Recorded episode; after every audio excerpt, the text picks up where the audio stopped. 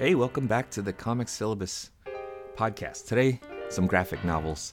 Uh, we're going to read and talk about Memories from Limon by Edo Brenes from Nobrow, uh, which came out in 2022. And we'll look at Artie and the Wolf Moon by Olivia Stevens from Graphic Universe and imprint of Lerner Publisher in September uh, from September 2021. So let's dig deep. All right, hello friends. This is Paul. This is Comic Syllabus, um, where we read comics, um, kind of from the point of view of educator, uh, but also which is what I am and what I think about, um, but also just to uh, understand and, and, and learn about the the wider world and culture. Um, I am uh, talking today about Memories from Limon, which I've been promising and wanting to talk about for a while. It is a, a new book from Nobrow. Um, Nobrow's comics, uh, graphic novels always have something uh, special about them to me. Um, in fact, there's a shout out to, from by by the creator Edo Brenes to um, to AJ Dungo, who is the creator of Waves, one of my favorite books of the past few years, um, which also came out from Nobrow. So um, there's a connection there. That was part of the attraction for me. And also, just I saw the cover of this book, and there was something um, in the color, in the um, in the setting, in the sort of. Um, it's basically a Costa Rican beach, and um, three characters that we will come to know very soon, sort of uh, resting, residing on that beach. And this, this is a sense of a slice of of life in um, in this you know idyllic Costa Rican uh, setting that seemed really interesting to me. And uh, you know, so I read the blurb, which I'll read to you. It says a beautiful and emotive graphic novel from award-winning author Edo Brenes, which weaves together stories from across time to piece together a narrative that will stick with you for years to come. Ramiro leaves the British drizzle and his beloved fiancée Yas to investigate his family history back home in Costa Rica. What starts as an innocent fascination with an old family photo album leads to conversations with the older generations and revelations he is not prepared for. This intimate and evocative graphic novel uncovers a family a secret set against the idyllic Caribbean coastline in one of the most beautiful countries in Latin America. Author Edo Brenes weaves together the heartbreaking and humbling stories of three generations. Love and life is a struggle in paradise. Welcome to Limon. Well, well put, Nobrow. um, and so I picked up the book. I have really enjoyed it. It took me a few sittings to finish, which is good because it has a way of pacing you to slow down. I think that's the intention. It's not um, a manga like, you know, um, fast page turner, and I think that's very intentional. Um, Brenes's art from cover through pages reminds me of Hergé, you know, that kind of Tintin style um, of deceptively simple, almost clean line type of um, of work, and does very interesting things um, on several of the pages with the way that the story is told, and I'll, and I'll talk a little bit about that. But um, as as you heard in that summary, um, it's essentially about this character Ramiro, who, although resides in, in, in London, we, we see very little of that. Most of the time is very much spent immersed in this place, Limon, which seems uh, to be close to San Jose in Costa Rica.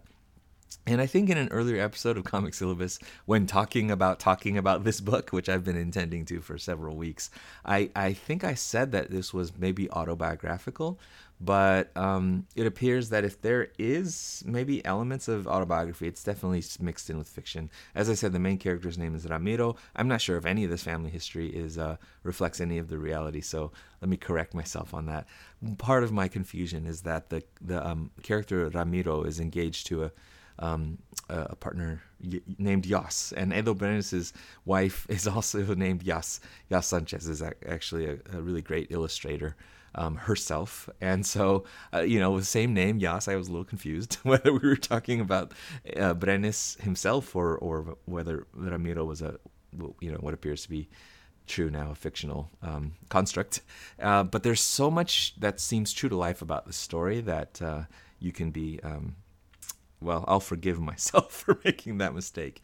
And that true to life sense is that what happens in the stories Ramiro um, is is is sort of uh, uh, enticed by this uh, this family um, uh, what do you call it? Photo for photo book, you know, photo album.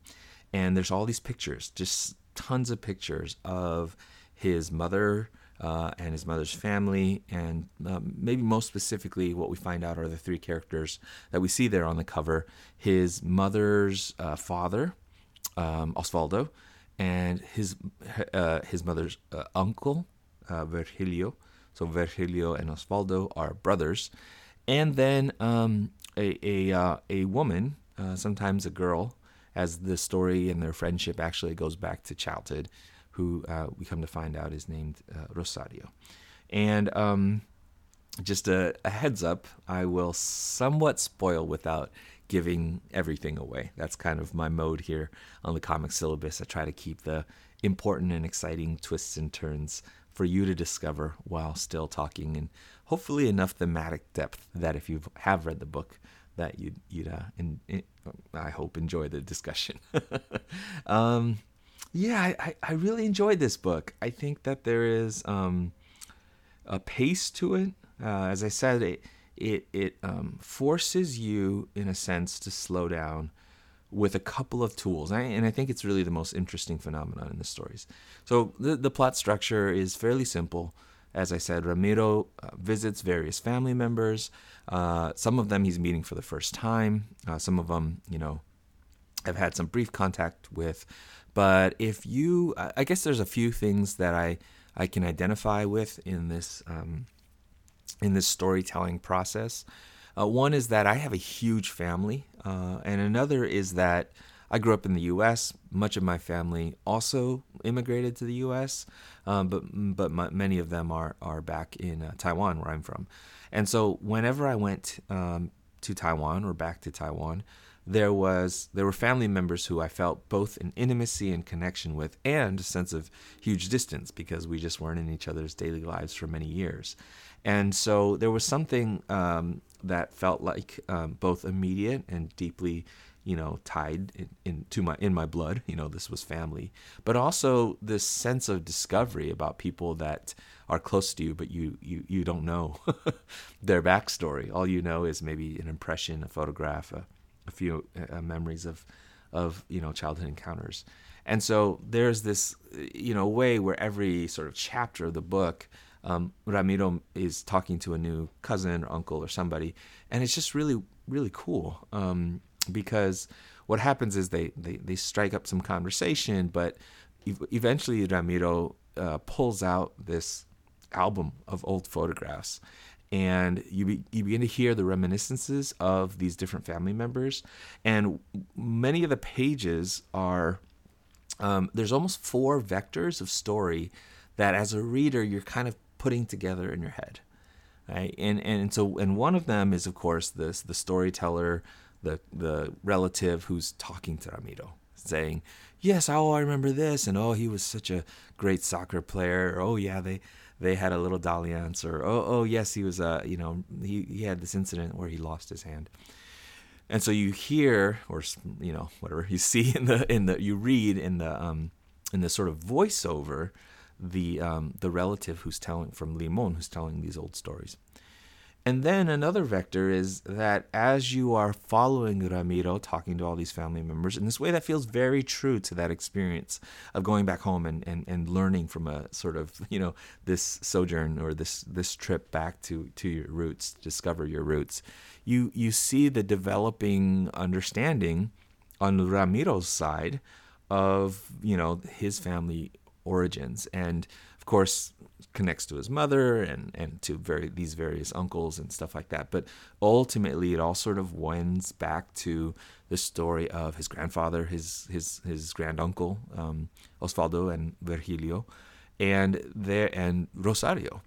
And I think what's interesting is from the outset, um, and and I you know uh, you, you can kind of uh, see where it's going because Osvaldo is younger uh, and sort of the little brother who's you know often up to his own kind of mischief uh, the being myself the little brother and in some ways following this pattern i can really just there's, there's something very real about it and then the older brother is sort of a little bit more um, demure and a little bit more um, reserved and cautious Um, but the older brother is the one who's actually the same age as Rosario and, and their friends.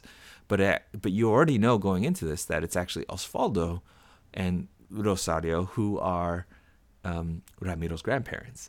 So there is a kind of oh, how did that happen? You know what's and you know you, you heard alluded the the mystery, uh, and so and so you get a sense uh, very early on that that this is what what's going to unpack. What what exactly happened between um, you know, Virgilio, the older brother. I hope I'm getting these characters right, and Rosario, the uh, the the grandmother, and then Osvaldo, the younger brother, who was the grandfather. Um, and uh, and that's a large part of the story that that kind of unfolds. Um, that's as much as I'll give away, so you're gonna have to find out the rest by reading. Um, but what I mentioned these four vectors. So so as you're reading, on one hand you hear the narration of these family members as they talk about the things they see in the photographs. On the other hand, you you're piecing together with Ramiro your you know your own sense or his sense of the backstory of the family, and then a, a third kind of vector is, and this is I think a fascinating choice. Whenever they're talking about the photos, um, Brenes actually has these pages which, which are almost these. Uh, uh, collages, you know, maybe more organized than than a collage form, I'd say.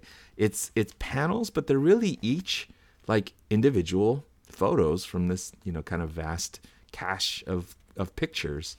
And what's great about them is they give you a, this real visual sense of life in those times. There's an authenticity to, you know, the era's clothing. I mean, we're talking about mid-century, right?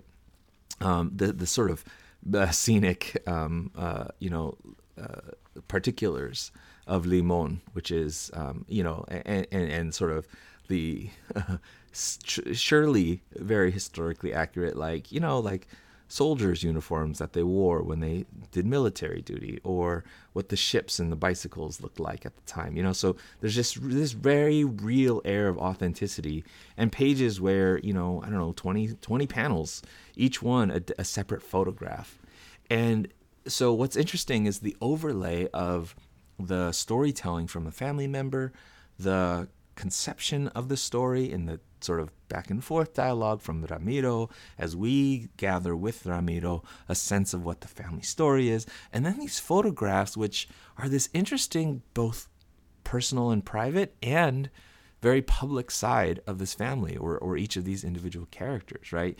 You meet the, I don't know, the various like, you know, women that Osvaldo had flings with um, in their youth uh, you you meet the um, you know eh, the, the, the the cousins as they played together as they were growing up, and those photographs allow for this kind of time jumping in the family story that you're piecing together. It's not confusing. There's something really uh, uh, astonishingly intricate and careful about the art. Um, Brenes is, as I mentioned, sort of this. Um, this clean line, um, uh, you know, dessinée kind of style, simplicity. It, it really doesn't let any kind of, uh, there's no artsy fartsy fuss. It's very clean and clear storytelling, but it can also just be just so deceptively simple because it's just so carefully crafted. You know, just as an example, um, it, it, there's a there's a funny thing that characters keep mentioning, which is that Virgilio and Osvaldo, the two brothers, who um, look a lot alike. And in fact, they all comment when they see Ramiro that Ramiro looks just like them. And yet, despite the maybe three of the principal characters of this book looking, you know, looking so alike, you can almost tell, you can absolutely tell every in every panel when you're looking at Virgilio or Osvaldo or Ramiro. Um, obviously, some of it because you know Ramiro is the present day and he's our over the shoulder character but just something in the confidence in their posture or there's something in their bearing that Virgilio and Osvaldo are always distinguishable. Um, and that just speaks to that's just one example in addition to all the things that um, that Brenes do, does to make the setting seem so rich and real um, of the artistry, um, the carefully crafted artistry.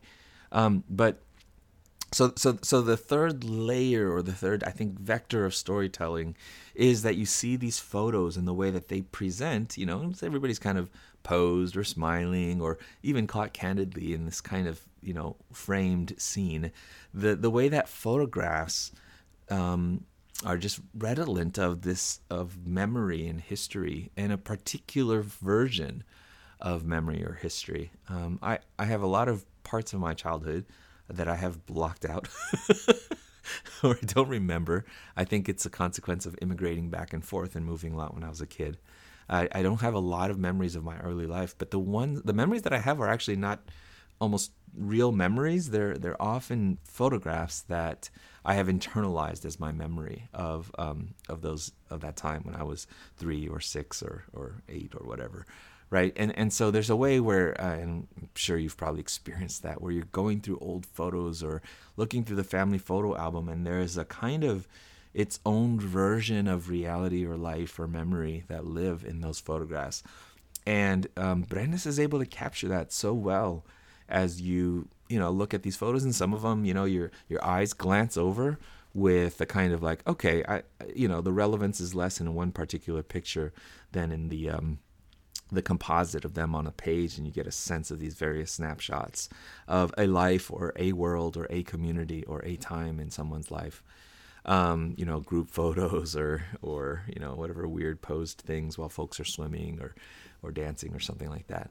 But there's also, and this is the fourth vector, because the story is being told, because Ramiro's understanding is unpacked, and because of these allusions and hints in those storytelling pieces, you also are always aware that there's something deeper and real and maybe unsaid behind those photographs. And that effect is just awesome because it becomes the simulation as you read it of the experience that I was mentioning that that I'm sure you know all of us have had some version of, but I I remember um, you know times when I would you know pull out an old photo album and, and talk to my mom and uh, or or even uh, recently when COVID uh, started and, and I was sort of on a lockdown with my dad for a couple weeks and and you know I would just ask him a curious question about his childhood and then unleash the string of stories that would went on, go went on for two hours, three hours, you know, where he would just tell me about this and that thing that I'd never heard in in in, um, in my life and, and and only existed as these as these uh, pictures in my head. And so, you know, it's just fascinating just to think about the ways that, um, you know, our, our, our grandparents, our ancestors, or our family members, their lives become in our memories living on at, in the form of uh, some combination of these photographs and these stories and then they they take on a life of their own and they hold or maybe perhaps hide the reality of these mysteries and you know Ramiro's not my family. Ramiro might not even be real. I think Ramiro is fictional. But there's but you're you're still just so fascinated by finding out what um, ultimately what is the backstory behind those pictures. So it's just really fun. It's uh, it's a compelling read. It's um, so touchingly human. Um, there's uh, something, and I mentioned the pacing. I've already alluded to both the clean line style and the sense of many pages that take their time um, and I should I should say there's not only pages. It's not only pages of like sort of reproduced uh, historical photographs of the family. There's also pages of uh, where where the what seems to be that backstory uh, gets revealed piece by piece, as well as you know the story of um, Ramiro checking in with Yas on the phone or meeting these different family members, and and you know it, it's all sort of laid out with a, this wonderful um, momentum. Um, and yet every page invites you not to rush past them because in rushing past them, or your eyes rushing past the photographs and only to the words, you have this sense that you may be missing some some um, precious detail in your curiosity about their lives and their family and and this world in in Limon. Um, so it's it's it's a super interesting way to I think experience what life would have been like, may have been like for people in a place um, at a time, and to you know think about the the sort of you know tiny but but consequential family dramas that lead lead us to where we are. Um, needless to say, from my um, my fascination with the way that this story is told, that I, I really enjoyed this and highly recommend it. I think that um, exploration of of family history reminds me a lot of you know I, have been um, talking to the teachers I, I teach about uh, about research and uh, we've been listening to different perspectives and approaches about just the notion of teaching research, teaching students to research. And there is a, a thing that's important about learning to research, you know, topics and subjects that may be not, um, you know, not not proximate to your own interest, right? But there's also um, uh, one of the sort of exemplars that we're learning from is uh, Roxane Gay, the the writer, the essayist, um, the, the, the sort of wonderful role model and and and and uh, and for me a kind of hero of, of letters.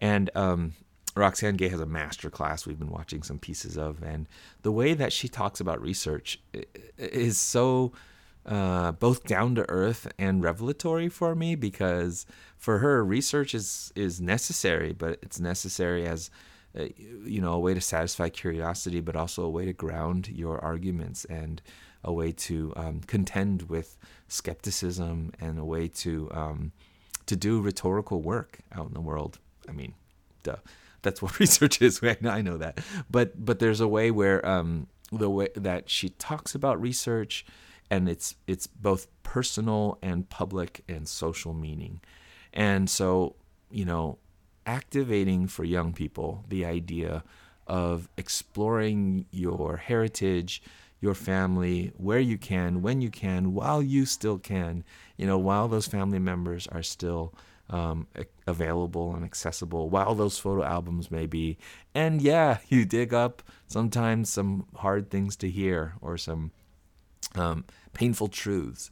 Um, but as you see with this character, um, it's part of a process of discovering family and then, then therefore, um, a whole lot about about self. Um, so super interesting, fun journey. I think it'd be fun to read Memories from Limon with some uh, maybe high school age or young adult readers as one text example of what it is to um, conduct research um, on on your own communities or on your heritage. Um, that kind of um, perhaps oral history work that um, can be uh, so so fascinating and offer us a, a, a, needed glimpse into time and places that could be potentially forgotten otherwise. So, all right, that's Memories from Limon. Um, Edo Brenes has a new fan, and I do recommend this book, um, Nobrow 2022.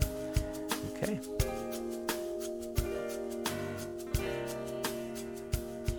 All right, next on deck, and probably spend a little bit less time with this, is Olivia Stevenson's Artie and the Wolf Moon. Um, as Nilah Magruder calls it on the cover blurb, a heartfelt, magical family drama you can really sink your teeth into. Ah, double entendre. because it is a werewolf story.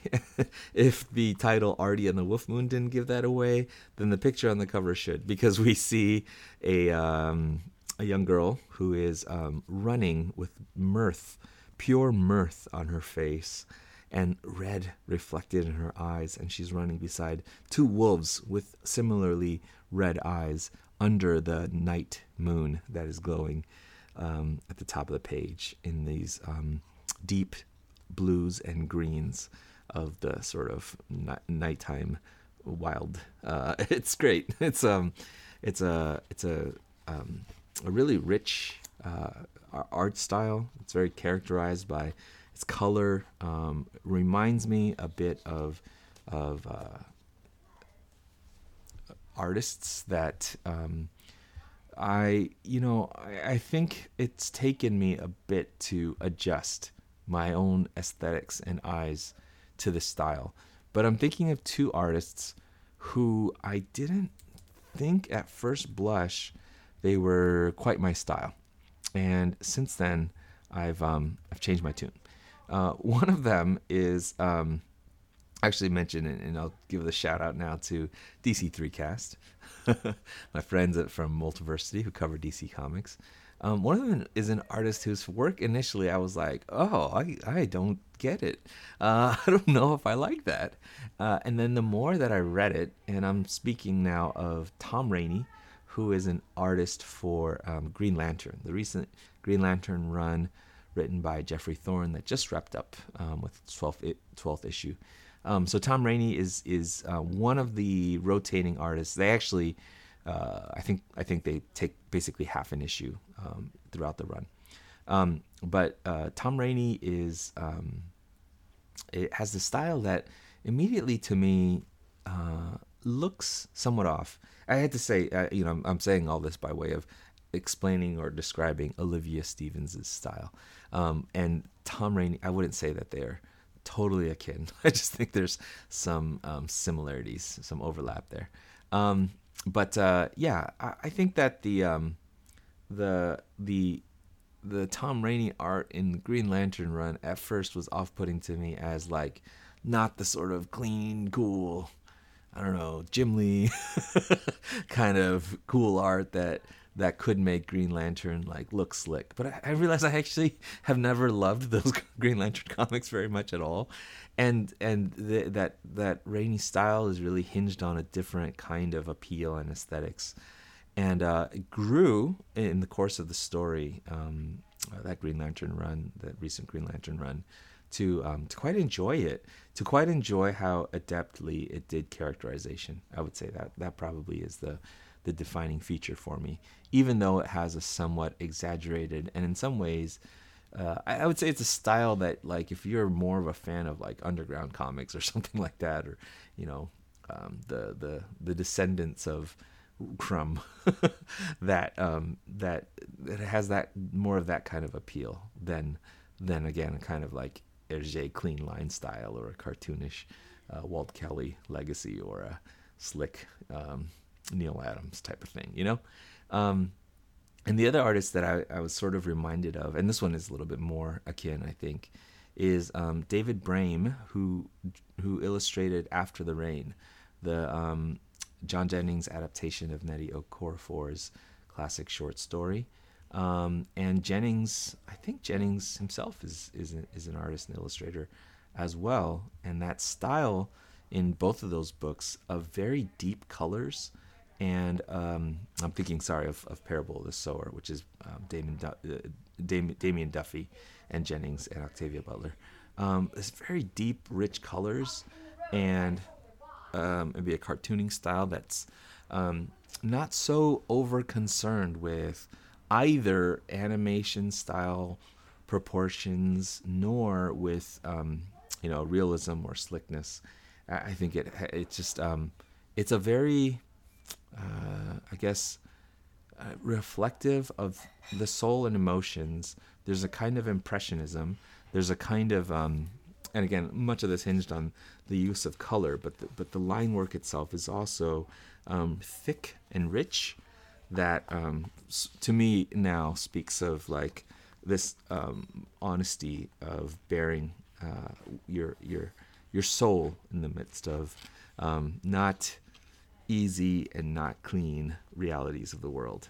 Um, but not easy, not clean, but beautiful. And so I'm looking at this book. Olivia uh, uh, Stevens um, wrote and drew Artie and the Wolf Moon, and I think what Stevens aims to render really well. Uh, and I should say this book is uh, targeted toward, I guess, uh, middle grade and and YA audiences.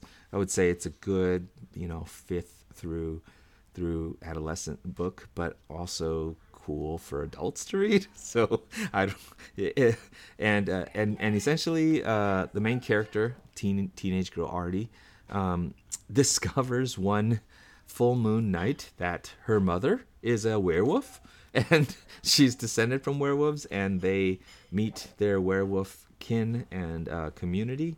And uh, what's what's wonderful and fascinating is it turns out that in the sort of historical existence of these werewolves, you know, eh, historically, uh, the werewolves descended uh, these these werewolf communities at least uh, descended from uh, enslaved peoples, um, escaped um, former enslaved peoples, I think, and uh, and then there are vampires uh, who are their uh, enemy, predator perhaps. Um, who uh, there's a sense of vampires and the vampiric um, that reminds me of a not so much for kids, uh, Killadelphia series. I don't know if you've seen that. Uh, Killadelphia, also rooting um, monsters uh, and vampires in U.S. History, um, including its history of of ra- race relations. Um, and so, Artie. back to what I was saying about what makes this book glorious and cool. There's a um, there's a way where the book uh, really glories in these werewolf characters being able to run and roam as like as a as a as a sort of beautiful pack. And I wish there was a more elegant word, but maybe elegant is not even what we're looking for. You know, it's just like it's this freedom when they get to run, and a lot of the book kind of uh, contrasts the, the the drama of teen life you know, the going to school and people whispering and gossiping and, and budding romance and relationships with the experience of just running as part of the pack, you know, part of the wolf pack. And so there's these great pages, a wonderful two page splash with this uh, sort of single point um, perspective of a horizon, and they're running in the woods, their eyes red, there's they're they're in their human form, but there you can see the sort of um, you know, happy woofness of them. And and all that I'm talking about those the style of the art, the the rich and, and deep sort of color, the um, sense of vibrancy and life in um, in in being able to be sort of your truest self together with your people collectively as a, as a pack of wolf wolves with the the um, strength and freedom to run is um, it's where this art style really uh, shines and speaks to um, kind of a soul power of being able to be freely yourself. Um, so I, I, like I like this book because it couches the kind of uh, maybe familiar um, strains of teenage drama. You know, uh, your sort of admiration for, and then and then sense of sometimes betrayal with your um, your parents or your, your mother. Um, you're you're you're wanting to belong, but then uh, you know that being a, a, sort of constantly shifting thing as you find other affiliations and other needs um, for you know for for peer groups and and and, and social affirmation. Um, and then there's this you know sense of adolescence that make coming of age stories uh, uh, hit home when you discover the the thing about yourself. You know, it's like the mutants in in, in X Men, and uh, and in this case, it's discovering that uh, that you are a werewolf, and that there's you know this great freedom and uh, and belonging in knowing that about yourself and discovering your your powers, so to speak.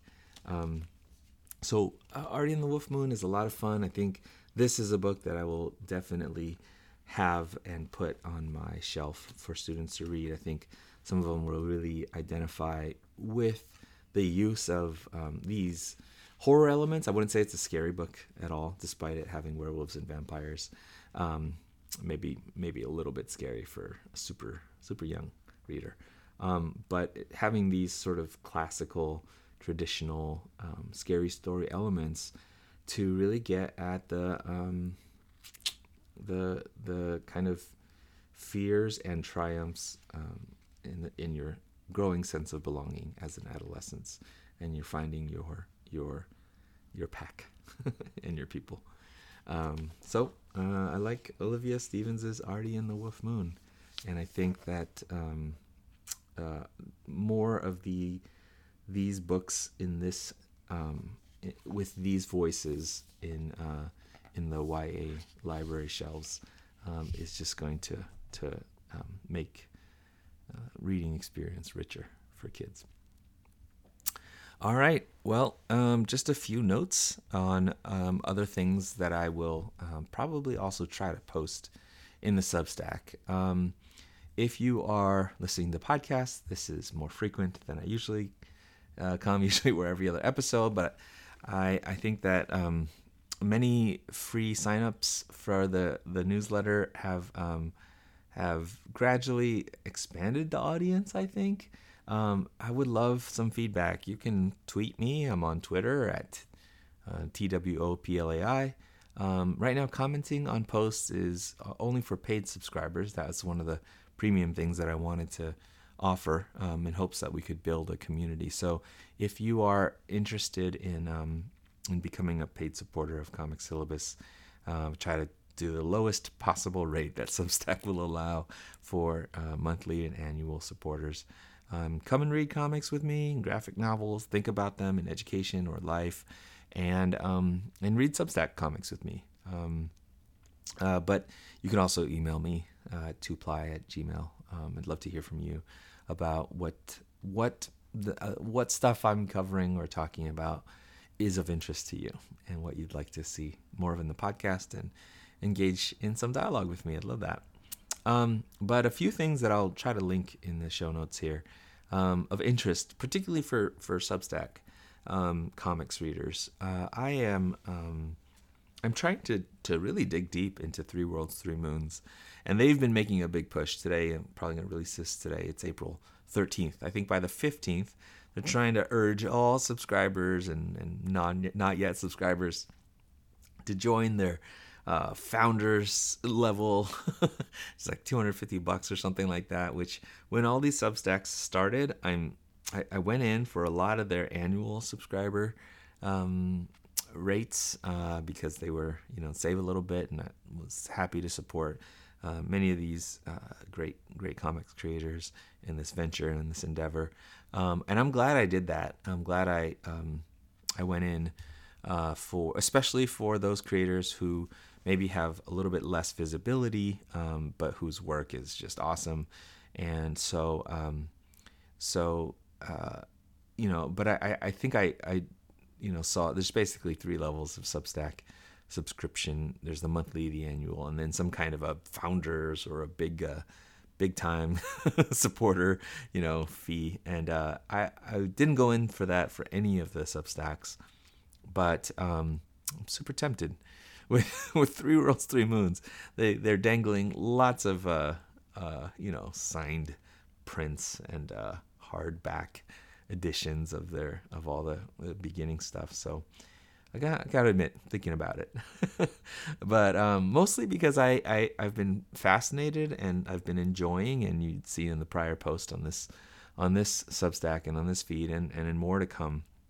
I want to unpack a little bit more what's going on with this project. What um, interests me is, although I like the quirky and the individual kind of, you know, very, um, very sort of um, boutique um, newsletter vibe of a lot of the comic substacks that I've been following. Um, Three Worlds, Three Moons seems like the biggest collab project. I mean, they've got you know um, designers and editors and certainly colorists and letterists, and then a huge growing team of artists.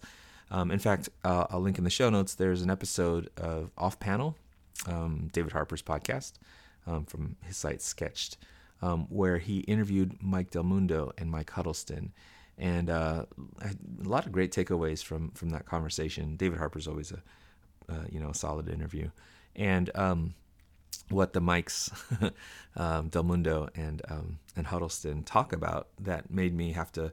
I was like, oh, I wish I, I wish this came out, but before I, I did my first Three Worlds, Three Moons episode, because I think I talk a lot in in in that last uh, episode of this podcast about um, Hickman as the originator or writer or sort of um, you know um, as the sort of uh, creative mind and listening to Mike and Mike with um, with David Harper, I realized the extent that they they're really tr- making it a three way collaboration of creation, and that's because uh, I think they know how integral designs, um, con- visual conceptions, uh, you know, um, uh, and and even you know um, the kind of story that these visuals would signal to tell are to the um, the story itself. And so in all of the um, pieces of comics we've gotten so far, including the ones that I talked about in the last episode, Fable and Ruins, uh, and then the ones that are in the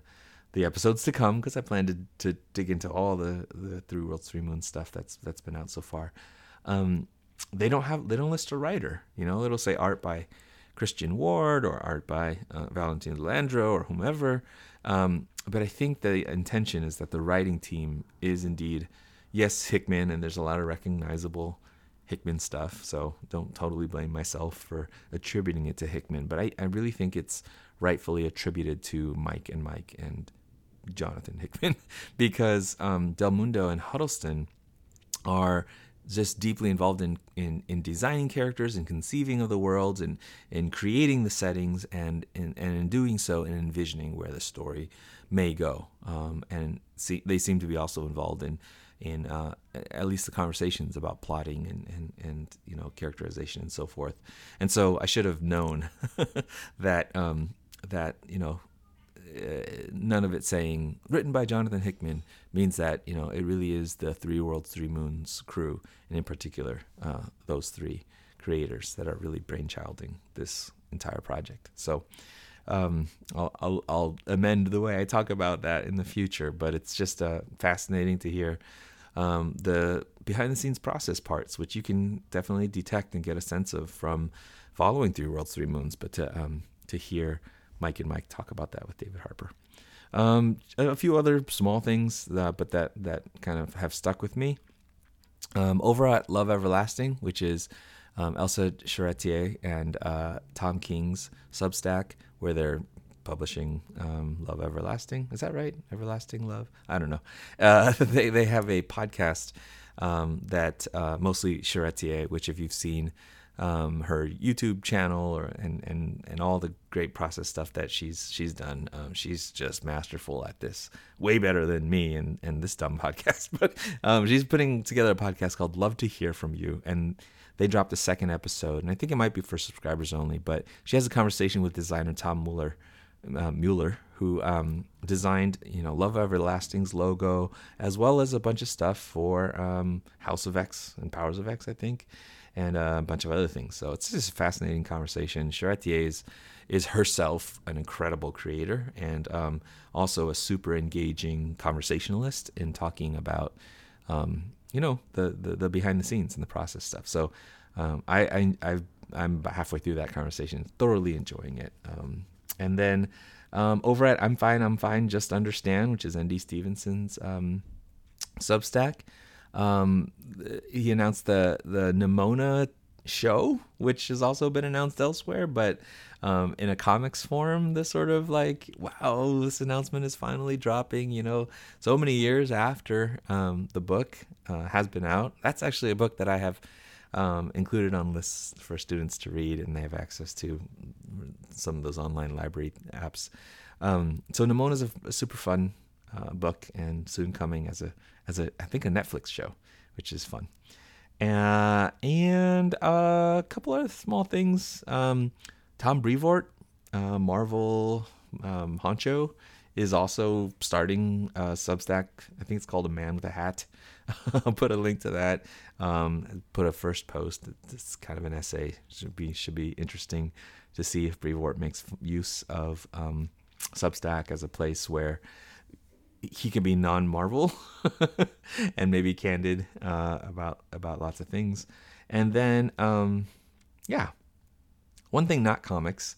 I also uh, uh, follow, subscribe to uh, a Substack newsletter called Volts, and it's really kind of addressing climate change. There's an episode where the latest IPCC International Intergovernmental Panel on Climate Change um, these reports that they have been coming out with periodically that are really meant to resound the alarm bells of we need to make dramatic, dramatic change now. Um, and, uh, and, and we, we ignore that at our peril. Um, anyway, they have a conversation with a, a Professor Paulina Jaramillo about how the latest IPCC report shifts attention a little bit more to actually the solutions that um, are most uh, viable to maintain um, uh, a you know 1.5 to 2 degree Celsius um, increase. That is the sort of target and goal uh, if we can maintain that, then we can reduce some of the harm. So just I'll link that and just recommend that. Not comics related, but you know should be. I think we should all be paying attention to that. Um, I know there's a lot going on in the world, um, in in Ukraine, in our communities, um, with the ongoing pandemic and uh, economic situation, and so much. So, it's a lot to pay attention to. I like to think reading comics with you helps us to do that with more empathy and compassion, intelligence, and uh, and let's hope so. All right. Well, thank you for hanging out today, talking to me about talking to me, me talking to you about memories from Nemo and Artie and the Wolf Moon, and um and the litany. So uh, reach out, stay in touch. Thank you, and uh, take care.